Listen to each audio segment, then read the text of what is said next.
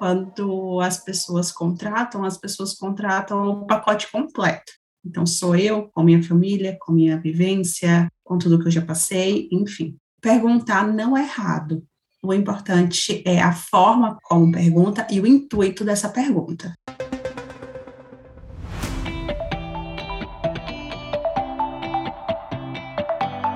Fala pessoal, vocês estão se conectando ao EsquadraCast, o podcast de carreira, tecnologia e agilidade do Grupo Esquadra.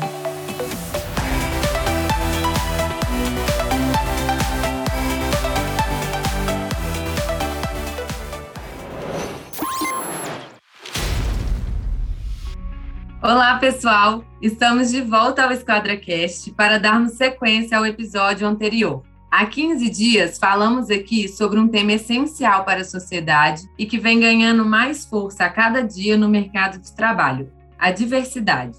Eu sou a Glória Oliveira e vou acompanhar vocês em mais um episódio.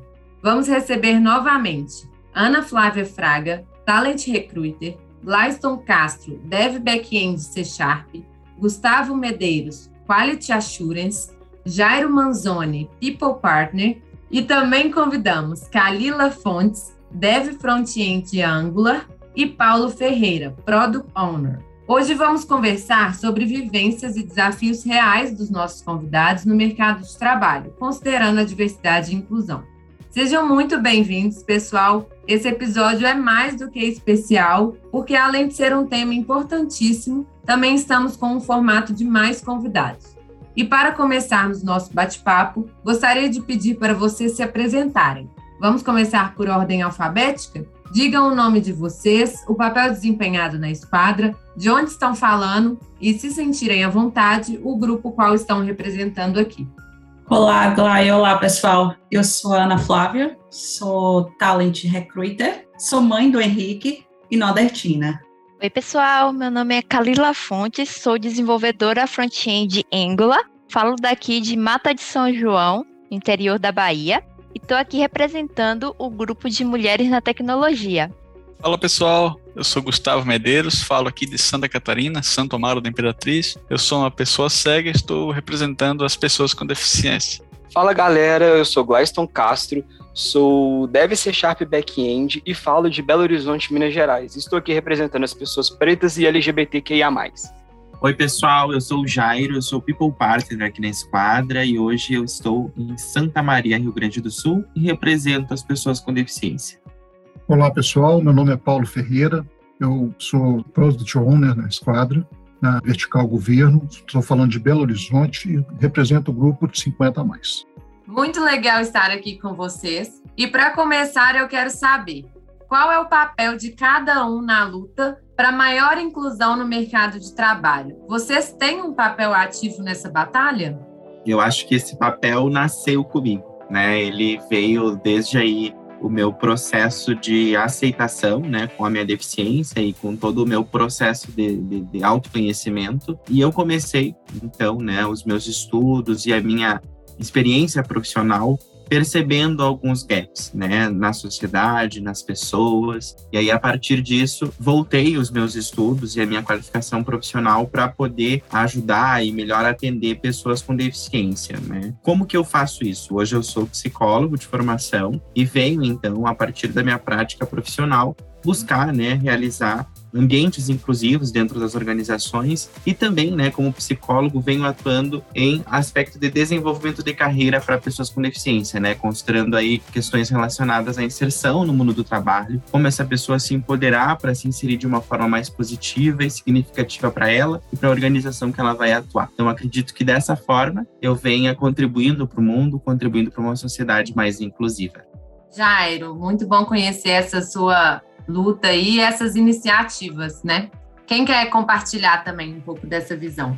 Bom, eu não pertenço, não tenho uma atividade direcionada para o trabalho de 50 a mais, né?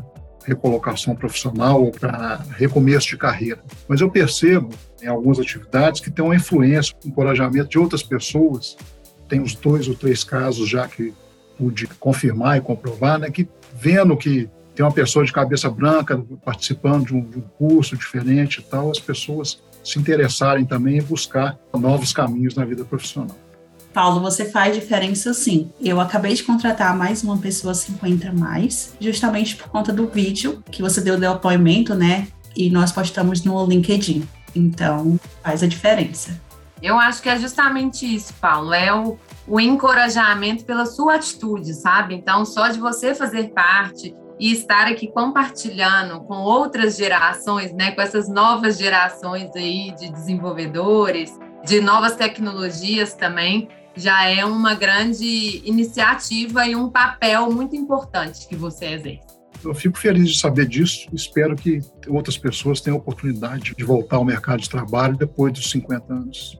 É, eu não participo assim de nenhum grupo ativo, mas há um tempo atrás onde eu trabalhava antes, teve uma academia que estavam formando pessoas e aí colocaram a minha foto como divulgação, que eu era participante da academia, me formei e tudo mais. E por conta disso, teve muito contato de mulheres no LinkedIn comigo para perguntar como era, eu estava me sentindo como desenvolvedora, se eu estava gostando, se eu sentia preconceito da parte dos homens, tudo mais. E assim, isso para mim foi bem interessante, até para aumentar o network e também entender que existe diversas mulheres também passando por dificuldades por conta da área de tecnologia.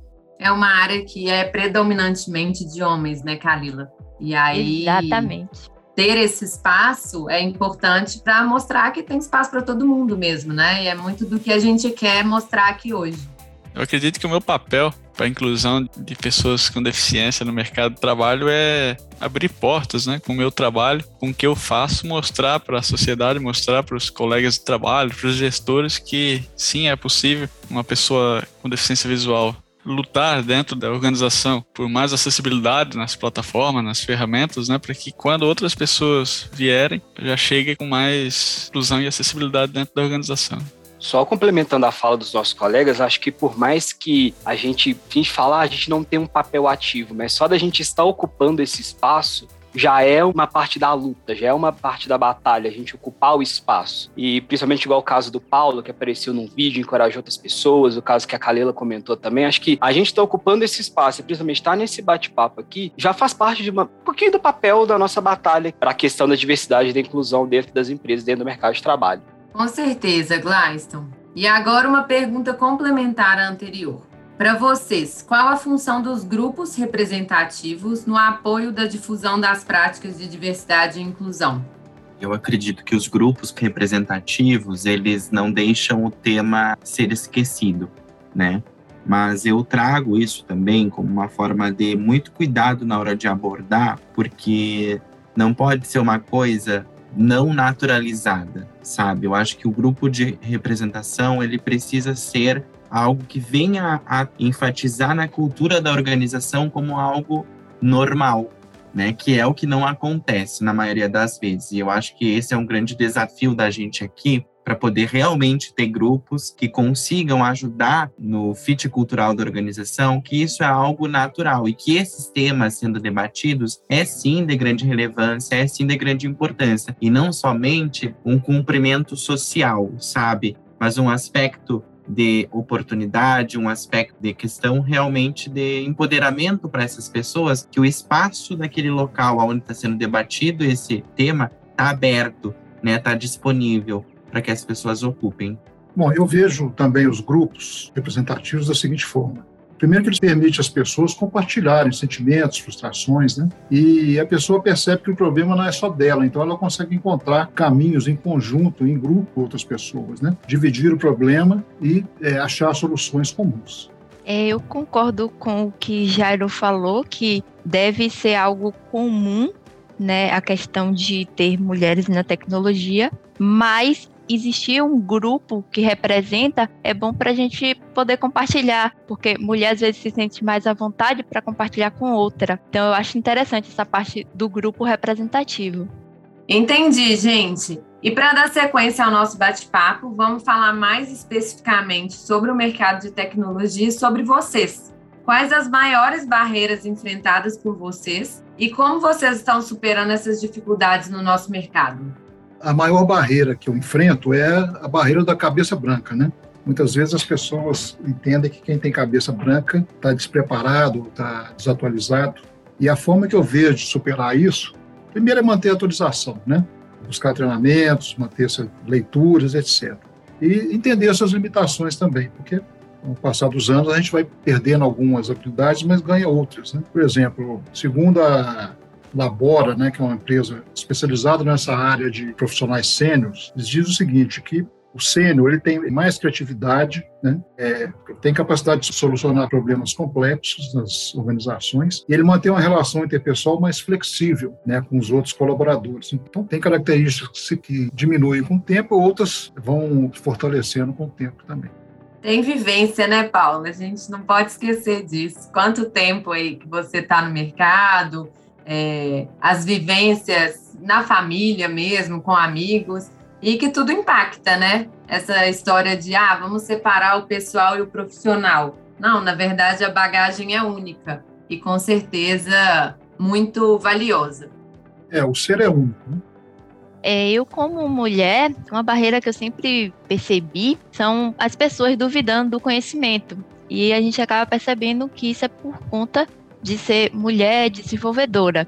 E uma forma de lidar com isso é estar tá sempre buscando conhecimento mostrando que você é capaz, mostrando que você domina o assunto, que você sabe do que você está falando, porque normalmente a primeira impressão que tem é que as mulheres elas não têm tanta capacidade como desenvolvedora. Quanto à minha representatividade, que é de pessoa com deficiência, eu acho que o meu maior desafio, e esse desafio acho que vai acontecer sempre até a gente conseguir mudar um pouco esse paradigma, é realmente bem em linha ao que a colega falou, né?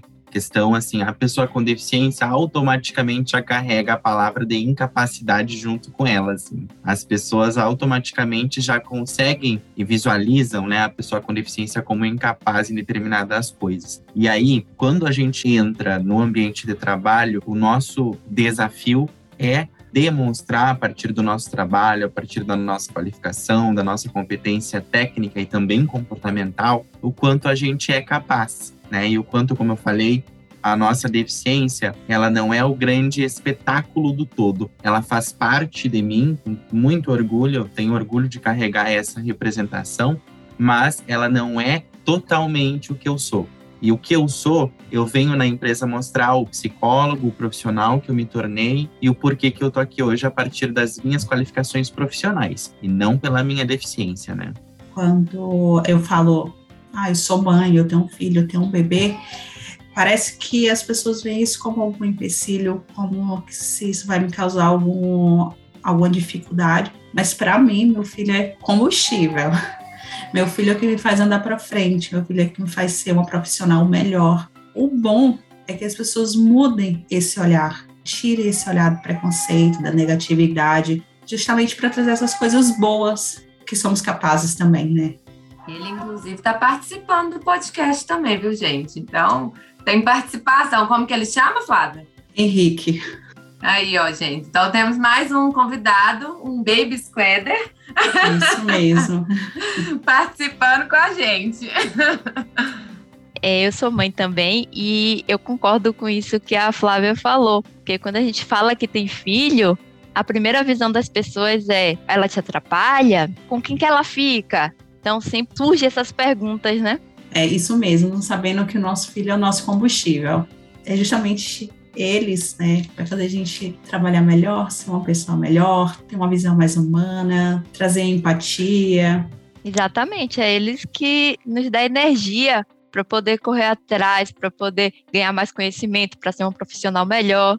Eu percebo assim que o maior desafio no mercado de trabalho é a dúvida sobre o nosso conhecimento muitas pessoas ainda não conhecem né, a realidade sobre as pessoas com deficiência, fazem pré-julgamentos né, sobre a capacidade. Será que ele ou ela é capaz? Será que ele vai dar conta de atuar nessa função aqui? Então, o desafio é, e nosso foco sempre é atuar cada vez mais para aperfeiçoar nossas habilidades técnicas e comportamentais para mostrar que sim, nós somos capazes de ocupar nossos espaços no mercado de trabalho.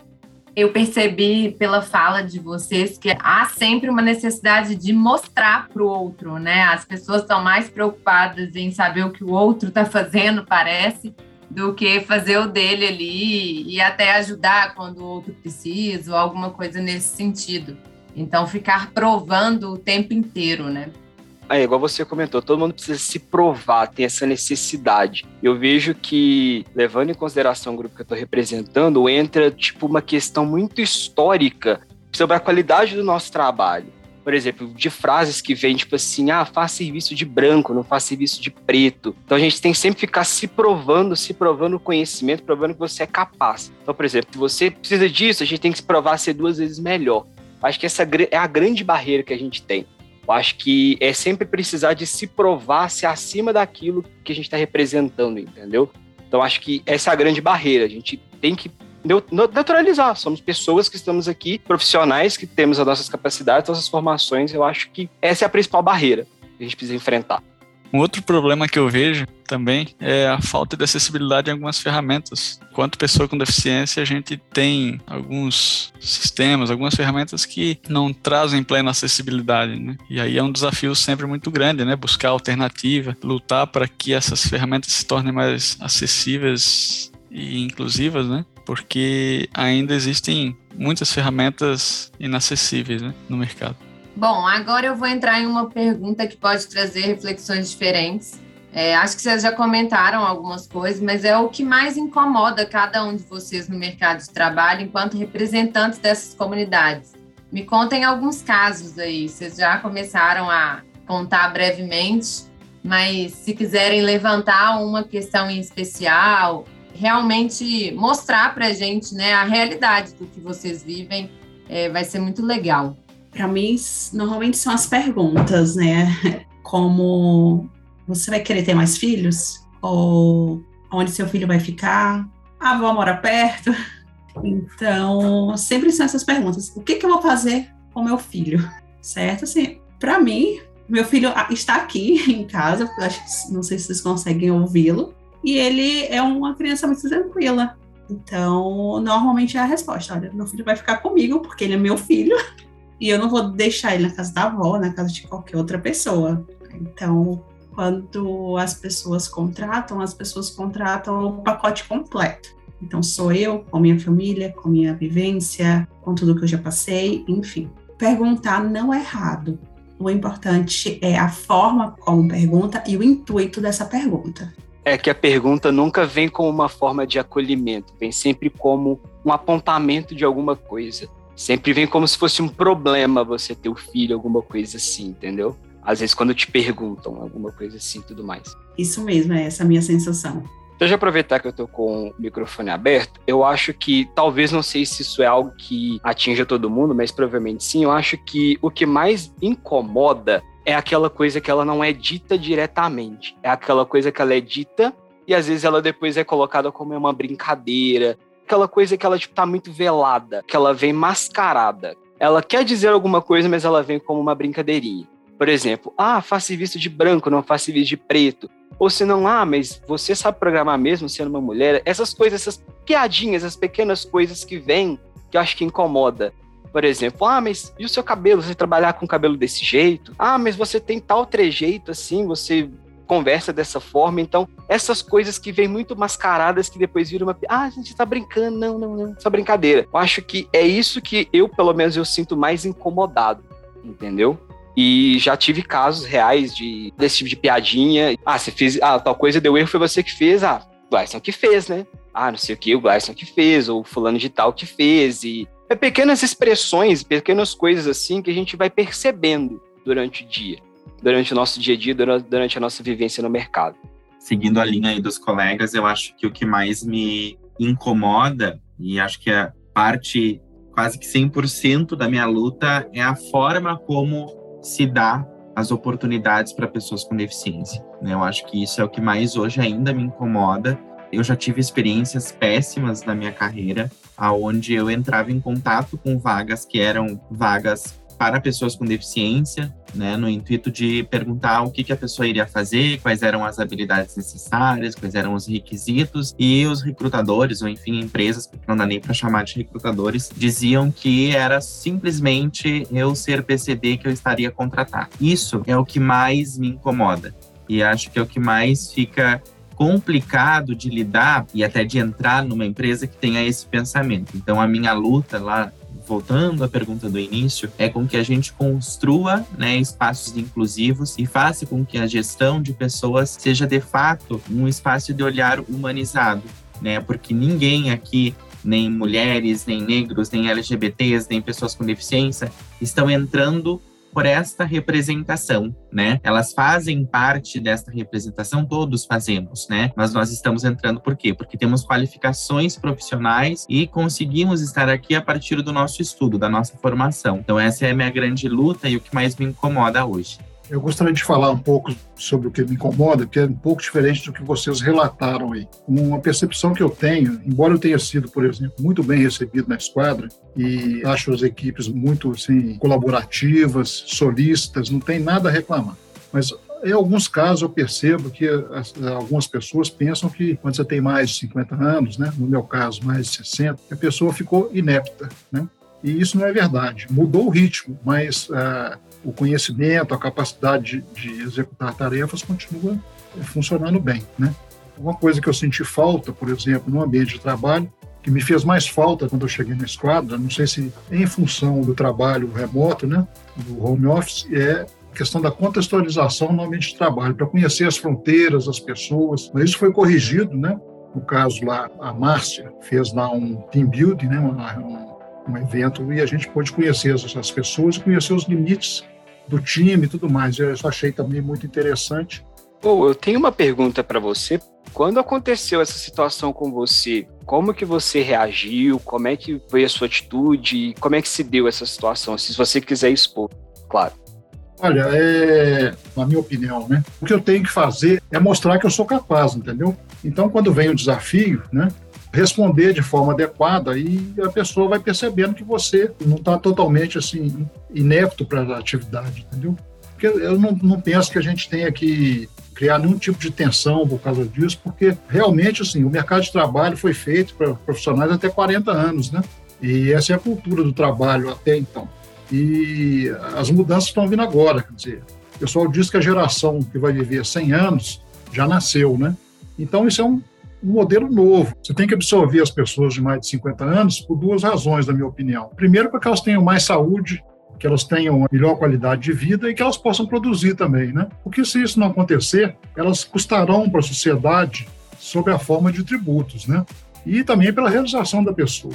Então, é, eu entendo que a gente tem que ter um pouco de paciência, porque é um contexto novo. Né? A perspectiva de vida das pessoas aumentou e isso é um fato novo na sociedade. E a gente tem que, então, é, compreender isso e tentar se adaptar e resolver os problemas de uma forma equilibrada. Respondi a sua pergunta?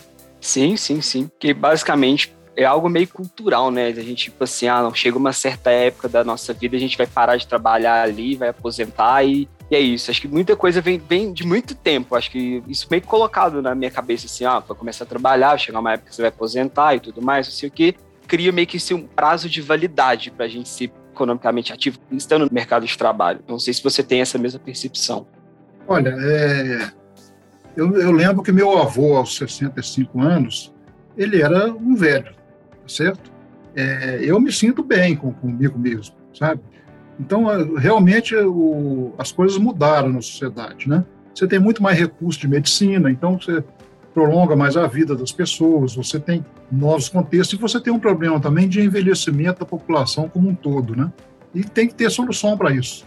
E a solução que eu vejo como pertinente é manter essas pessoas ativas e, de preferência, produzindo para o seu sustento, entendeu? Essa história de aposentadoria, eu brinco com alguns amigos que falam, ah, vou aposentar. Eu falo, olha, você vai arrumar problema de gota, depois você vai ter um problema é, renal, depois você vai ter um... Até você ter uma, um Alzheimer e aí pronto, aí acabou, né? legal, legal.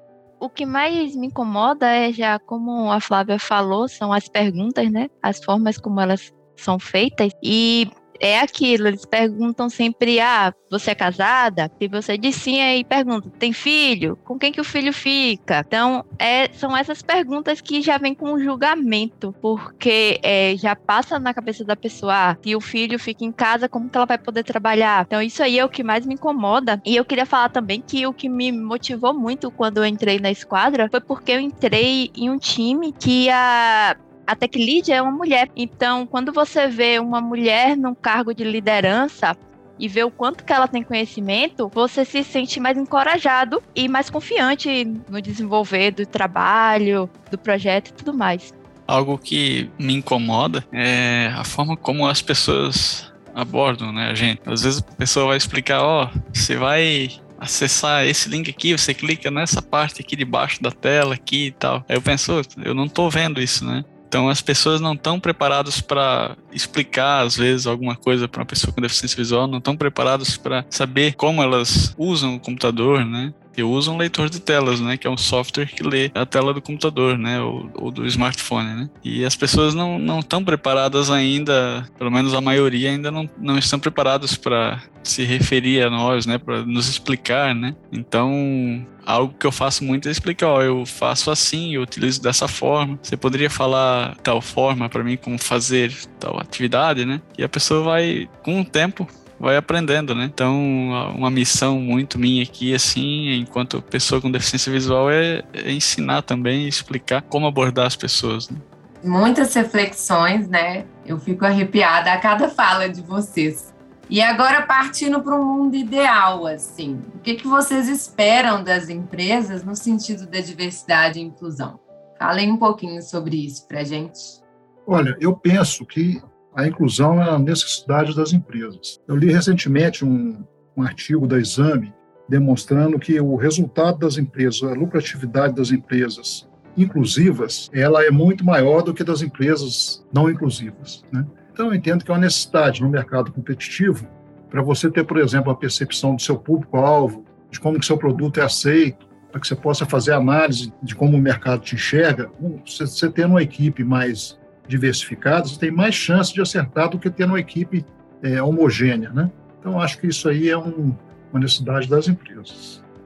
Contribuindo aí com o Paulo, eu acho que o mundo ideal, ao se tratar de diversidade e inclusão, são empresas que compreendam a importância do significado dessa palavra. E eu acho que quando a gente fala sobre significado, é muito no sentido de perceber que a diversidade é bonita, né? Perceber que a diversidade é positiva, porque cada um de nós aqui tem uma certa expertise e isso é super positivo para a esquadra, para a empresa como um todo. Então, a gente compreender que diversidade e inclusão é sim um ato de fazer a diferença para as pessoas, para a empresa, para a sociedade, para o mundo como um todo, e além de fazer a diferença para a empresa, eu acho que é o caminho ideal, porque a partir do momento que a gente compreende tudo isso, a inclusão acontece de maneira genuína. E esse é o grande desafio, né? Que as coisas aconteçam de maneira muito mais naturalizada do que imposta, né? E aquela grande questão, né? Hoje a gente cumpre uma cota ou promove inclusão? Eu acho que a maioria das empresas hoje cumprem cota cotas e não de fato promovem uma inclusão. Então, a partir do momento que uma empresa se coloca à disposição para cumprir uma cota, ela precisa sim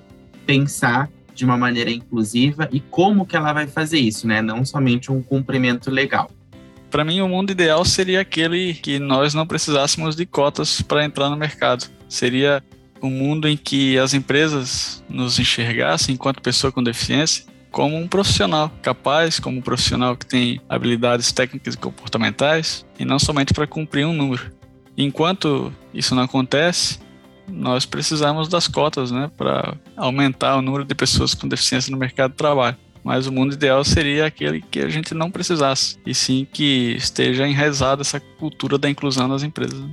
Então vamos lá. Eu acho que o mundo ideal seria realmente a gente não depender dessa questão de cotas, as empresas fazerem as coisas só por fazer, só para falar assim, ah, não, a gente é diverso porque o mercado está mandando. Eu acho que interessante a gente levantar o pescoço e olhar como é que tá essa questão hoje. Eu acho que aí as pessoas também que estão no mercado, que estão à exposição do mercado, se elas se enxergam dentro da empresa, assim, eu me sinto representado ali, elas vão querer vir para cá. Então as empresas têm que enxergar isso que se as pessoas não se sentirem representadas naquele espaço, elas não vão. Isso me acontece principalmente com marcas hoje. Se a pessoa não se sente representada com aquela marca, ela não vai comprar, ela não vai utilizar aquilo.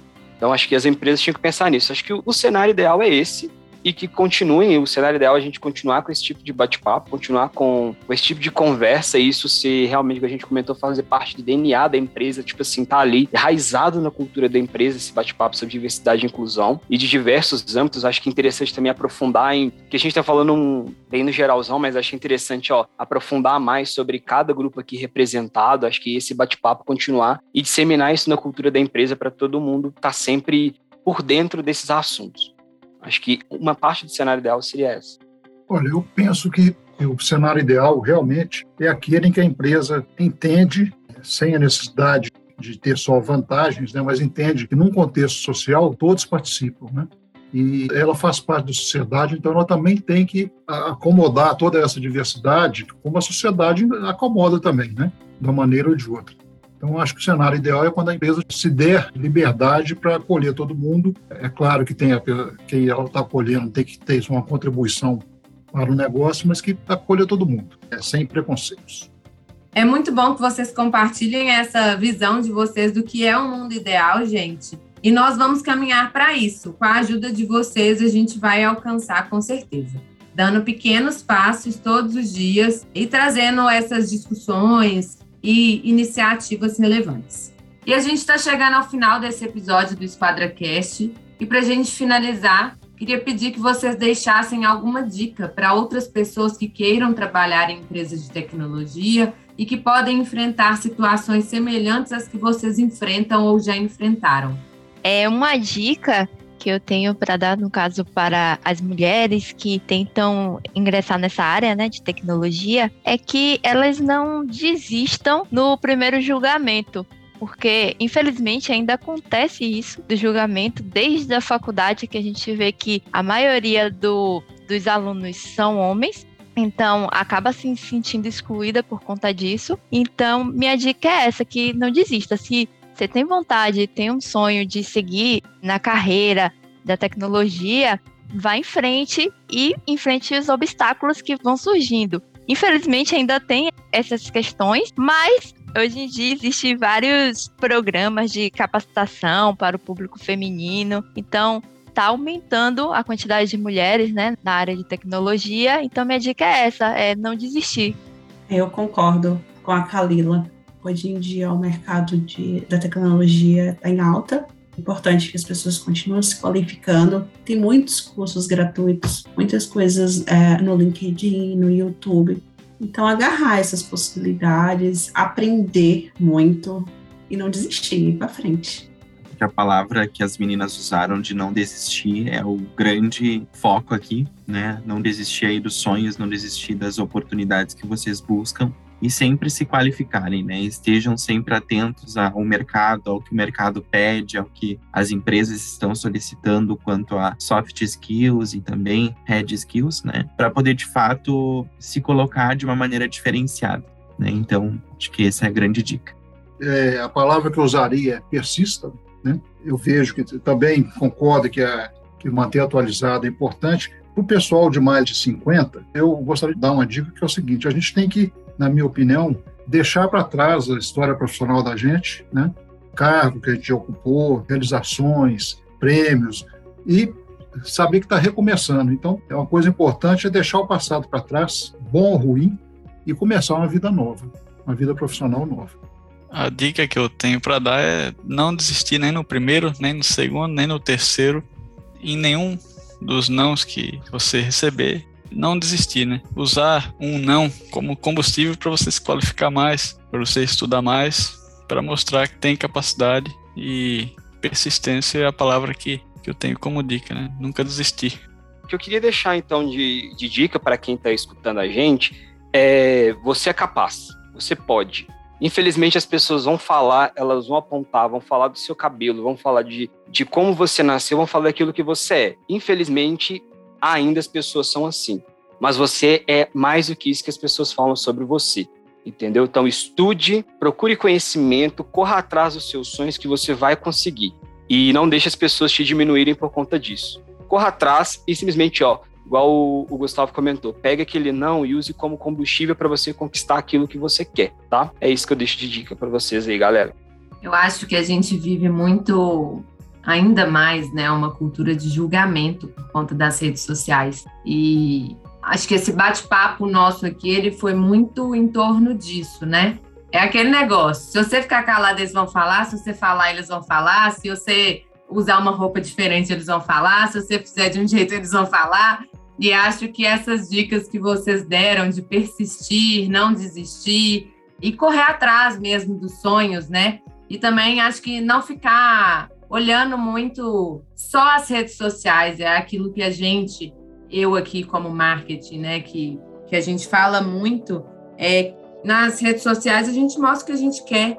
Então, muitas vezes as pessoas também veem ali mundos maravilhosos e esquecem do que está por trás. E um dos objetivos desse nosso episódio aqui foi justamente mostrar mesmo esse que está por trás quando vocês chegam ali no LinkedIn e postam uma promoção, postam um reconhecimento, tudo que viveram até chegar naquele momento ali de comemoração, né? E que as pessoas veem só a pontinha do iceberg.